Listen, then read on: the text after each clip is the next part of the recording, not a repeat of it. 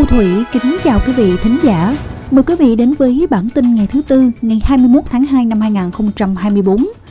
Nội dung chính của bản tin gồm những tin như sau.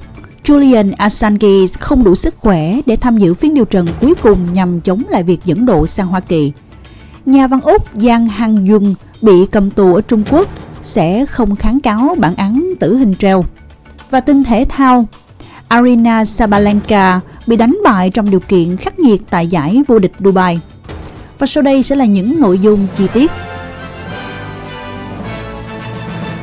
Người sáng lập WikiLeaks Julian Assange đã vắng mặt tại tòa án ở London vì bệnh tật khi các luật sư của ông đưa ra những nỗ lực cuối cùng để kháng cáo việc dẫn độ ông sang Hoa Kỳ để đối mặt với cáo buộc gián điệp.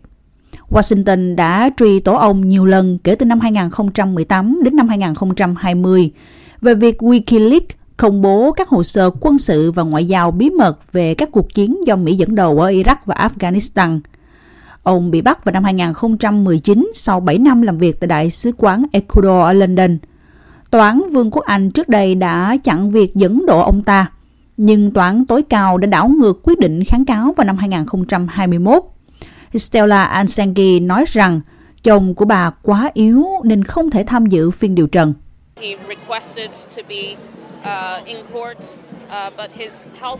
Ông ấy được yêu cầu ra tòa, nhưng sức khỏe của ông ấy không ở tình trạng tốt. Ông ấy bị ốm vào dịp Giáng sinh. Ông ấy bị ho kể từ đó, nhưng ông ấy đã nói chuyện với luật sư của mình và ông ấy đã nói chuyện với những luật sư của mình suốt cả ngày. Vậy là ông ấy đang theo dõi mọi việc diễn ra như thế nào? Các luật sư của ông Assange hiện đang kháng cáo với lý do rằng bản án tù kéo dài hàng thập kỷ mà ông phải đối mặt là không tương xứng. Vào tuần trước, Hạ viện Úc đã thông qua kiến nghị kêu gọi chính phủ Mỹ và Anh cho phép Julian Assange trở lại Úc. Liên quan đến nhà văn Úc Giang Hàng Dừng, gia đình của nhà văn Úc Giang Hàng Dừng cho biết ông sẽ không kháng cáo bản tử hình treo do tòa án Trung Quốc đưa ra.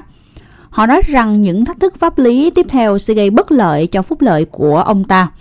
Tiến sĩ Giang bị kết tội gián điệp ở Trung Quốc vào tháng 2 sau khi ngồi tù 5 năm và vẫn phải đối mặt với viễn cảnh chung thân sau song sắt khi kết thúc bản án tử hình treo 2 năm. Trong một lá thư do gia đình và bạn bè của tiến sĩ Giang viết, họ nói rằng họ ủng hộ quyết định từ bỏ quyền kháng cáo của nhà văn đang bị cầm tù. Họ cũng cho rằng thật khó để tin rằng hệ thống này có khả năng khắc phục được sự bất công trong bản án của ông ta.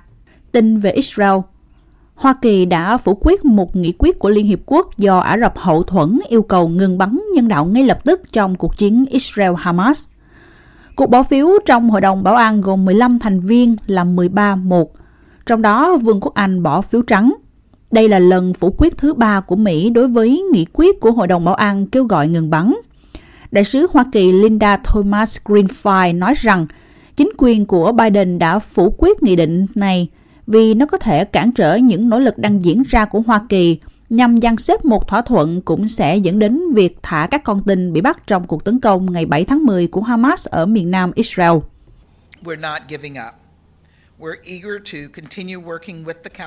Chúng tôi muốn tiếp tục làm việc với Hội đồng về đề xuất này. Một đề xuất sẽ đưa ra lệnh ngừng bắn tạm thời ngay khi có thể, dựa trên công thức thả tất cả các con tin và một đề xuất là sẽ nhận được viện trợ đến tay của những người Palestine đang rất cần nó.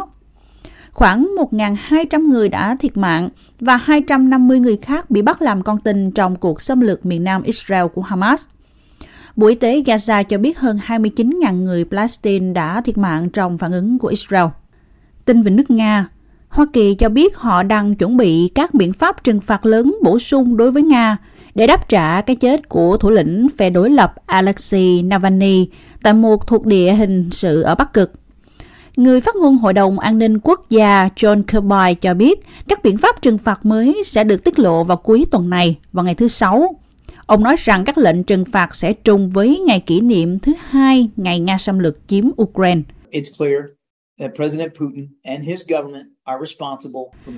Rõ ràng là Tổng thống Putin và chính phủ của ông phải chịu trách nhiệm về cái chết của Navalny. Để đáp lại chỉ đạo của Tổng thống Biden, chúng tôi sẽ công bố một gói trừng phạt lớn vào thứ Sáu tuần này, theo giờ Mỹ, để buộc Nga phải chịu trách nhiệm về những gì đã xảy ra với ông Navalny. và khá thẳng thắn là cho tất cả các hành động của họ trong suốt cuộc chiến tàn khốc, và cuộc chiến này đã kéo dài 2 năm. Cá mòi xanh sẽ được bảo vệ hầu hết khỏi mọi hình thức đánh bắt cá ở New South Wales sau một loạt vụ cá chết, được biết đến với khả năng tương tác với những người bơi lội dọc bờ biển phía đông. Loài này đã được bảo vệ ở tiểu bang này khỏi bị đánh bắt kể từ năm 1969 và đánh bắt cá thương mại từ năm 1980.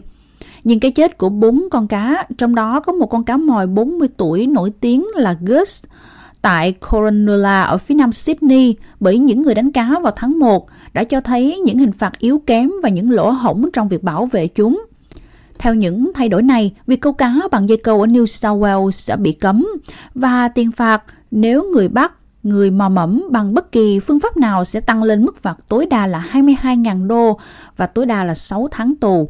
Hình phạt sẽ tăng gấp đôi đối với người tái phạm. Tin về thị trường nhà ở. Cuộc sống ở chung nhà đang phát triển do thị trường cho thuê vẫn còn hạn chế. Trang web chia sẻ chỗ ở trực tuyến Flatmate đã ghi nhận số lượng phòng đăng cho thuê mới tăng 18,8% kể từ thời điểm này năm ngoái. Nhưng ngay cả với sự gia tăng đó, nhu cầu về phòng vẫn vượt xa nguồn cung một cách đáng kể. Nền tảng này cho biết ở nhiều vùng ngoại ô có hơn 100 người đang tìm kiếm bất động sản được liệt kê. Sự gia tăng số lượng thành viên của nền tảng này cũng một phần được thúc đẩy bởi xu hướng di cư bình thường trong nước và nước ngoài trong những tháng mùa hè. Tin thể thao. Bộ môn quần vợt. Aryna Sabalenka đã bị đánh bại khi trở lại thi đấu sau khi giữ vững được vương miện Úc mở rộng và phải chịu thua trước Donna Vekic trong điều kiện khắc nghiệt tại giải vô địch Dubai. Tay vợt xếp thứ hai thế giới Sabalenka đã thổi bùng một set và dẫn trước 2-0 trước tay vợt người Croatia vùng lên để đánh chiến thắng với số điểm là 6-7, 5-7, 6-3, 6-0 ở vòng 2. Đó là chiến thắng thứ 6 của cô trong 8 lần gặp gỡ.